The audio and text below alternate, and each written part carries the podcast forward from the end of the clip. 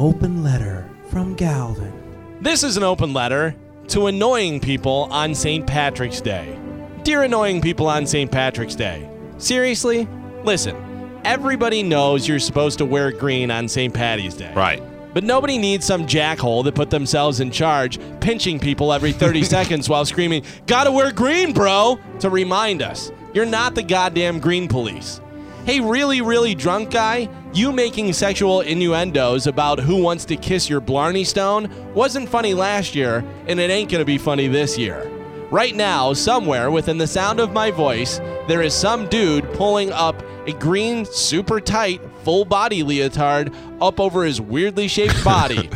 That's right, Chip from accounting is to be Green Man. Here's a piece of advice to Chip and anyone else thinking about donning a Green Man outfit today. Nobody wants to see your little green change purse poking out the front of your tights. It's weird, it's distracting, it's creepy, and it's creeping everybody else out while we're trying to drink green beer and have a good time.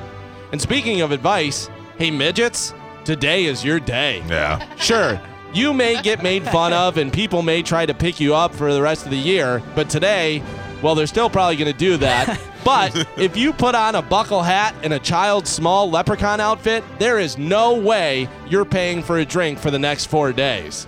Yes, some guys might try and kidnap you and force you to take them to your pot of gold, but also you may be able to bang some super hot chick that gets really drunk and thinks she's going to throw you one, so you'll show her where your gold is in return. Right. St. Patrick's Day is the day that everybody is Irish. You're supposed to drink too much green beer and get crazy and have a good time.